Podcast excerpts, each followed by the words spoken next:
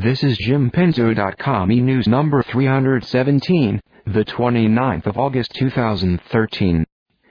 This e-news is read by Jim's text-to-speech robot, Mac Jimbo, or Mac Jimbot, if you prefer. As usual, there are five items and three feedbacks in this issue of e-news. Item one. My bucket list trip to India. Last week, I arrived back home for my long-awaited bucket list trip to India. Wow! What an experience! We landed in Bangalore, now called Bengaluru, where I was born.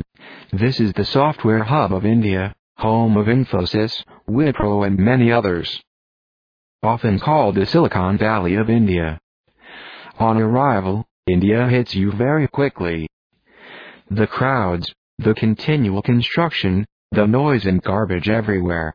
Within a few days, you start to ignore it, and even expect it. I'll be writing more about this in Reflections on India in a future e-news.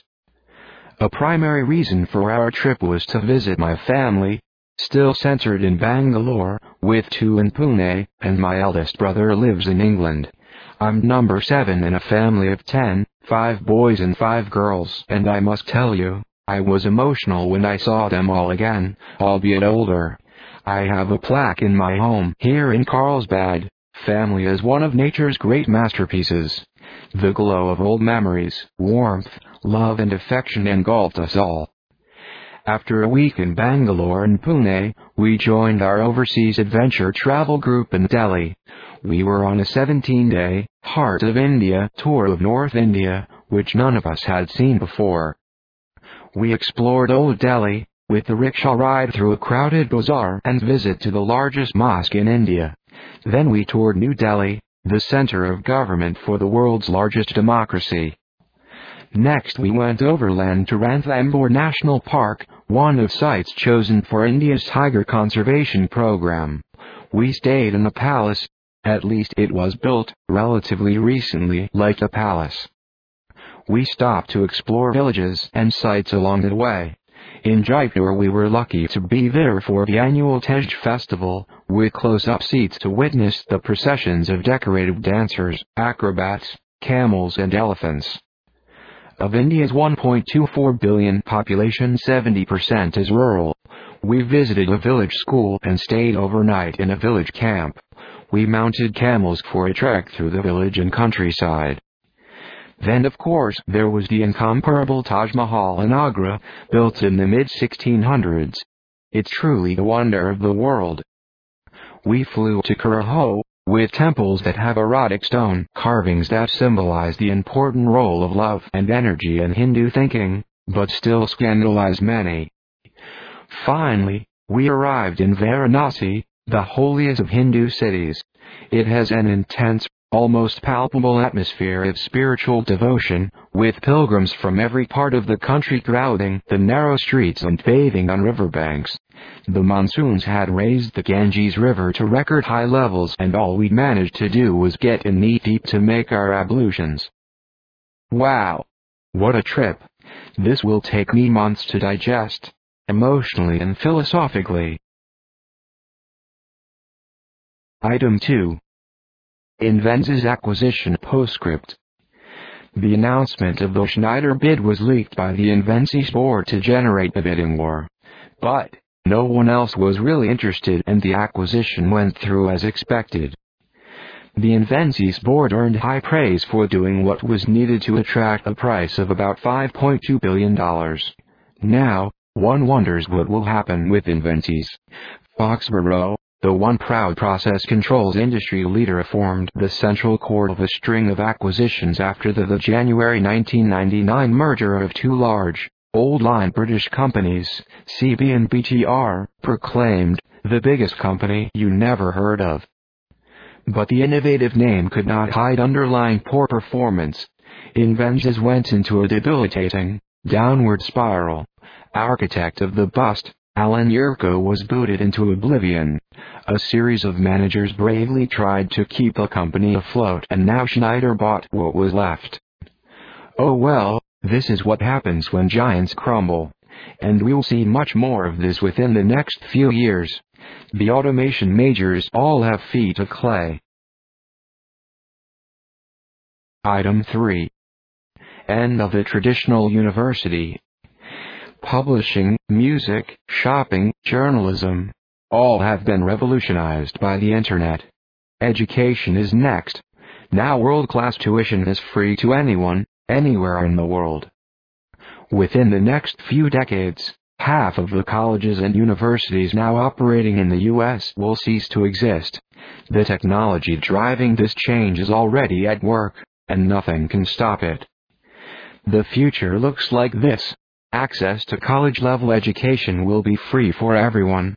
The residential college campus will become largely obsolete. Tens of thousands of professors will lose their jobs. The bachelor's degree will become increasingly irrelevant. Today, student loan debt is at an all-time high, an average of more than twenty-three thousand dollars per graduate, some up to one hundred thousand dollars per year. And tuition costs continue to rise at a rate far outpacing inflation. The college degree is already devalued and students keep defaulting on the debt required to pay for them. An important part of the college story concerns the impending financial collapse of many private colleges and universities and the shrinkage of many public ones. Will online education be as recognized as regular education? The world of education is shifting. The way that all of us are getting information, knowledge and ideas is increasingly shifting online as a result of the online information revolution. Item four. Disruptive technologies. What technologies will most radically transform human life in the next twelve years, to two thousand twenty-five? The McKinsey Global Institute has narrowed the most potentially disruptive down to a dozen. They are: mobile internet, automation of knowledge work, Internet of Things, advanced robotics, driverless cars, next-generation genomics, energy storage, three D printing, nanotechnology, advanced oil and natural gas recovery, renewable energy. We have covered many of these technologies in past news issues. Altogether, the above technologies could generate fourteen to thirty-three trillion dollars. Much of that growth will be at the expense of older technologies and even entire industries falling into obsolescence. Leaders must be prepared to disrupt their own businesses and make the investments needed to effect change. By the time these technologies influence the economy in two thousand twenty-five, it will be too late for businesses, policymakers, and citizens to plan their responses. Nobody, especially business leaders, can afford to be the last to change. Item five. Industrial computer futures. For several decades, the technology used with industrial computers has had only incremental changes around core developments. The programmable logic controller and distributed control systems were both invented in the nineteen seventies. The standard P C was not used widely in industrial applications because the operating systems were not suitable for control, and industrialized P Cs started to replace P L Cs. This led to the definition of the P A C, Programmable Automation Controller, which combined the functionality of the P L C and P C. Today, the use of P A Cs is shifting an emphasis toward communication standards and software integration, with less emphasis on the hardware and more focus on total system performance. Everyone is now recognizing that the period of P C domination is over and that same trend is spreading rapidly in industrial environments. P Cs are giving way to tethered, powered and untethered, thin clients and post-P C devices like smartphones and tablets. Raw horsepower is giving way to low power consumption. Processors are now so powerful that even inexpensive gadgets can handle most tasks. Local storage requirements are falling as more and more data is being pushed into the cloud. A major inflection point is quickly approaching for industrial automation. Mobile devices are taking over. My own view is that it's happening right now. As usual, there are three feedbacks. feedback one. Jake Brodsky is cynical about Schneider's purchase of Invensys. Jake writes, I have watched with dismay at all the horrible missteps taken by Invensys since Wonderware was purchased many years ago. The only reason I believe we're still a customer is because, although there are better offerings on the market today, it isn't enough of an improvement to justify the retraining and investment of converting all the installations we have built on Wonderware. I hope Wonderware and Foxboro fare better under management by Schneider, but I'm not holding my breath. It has been a long time since these organizations have seen good leadership.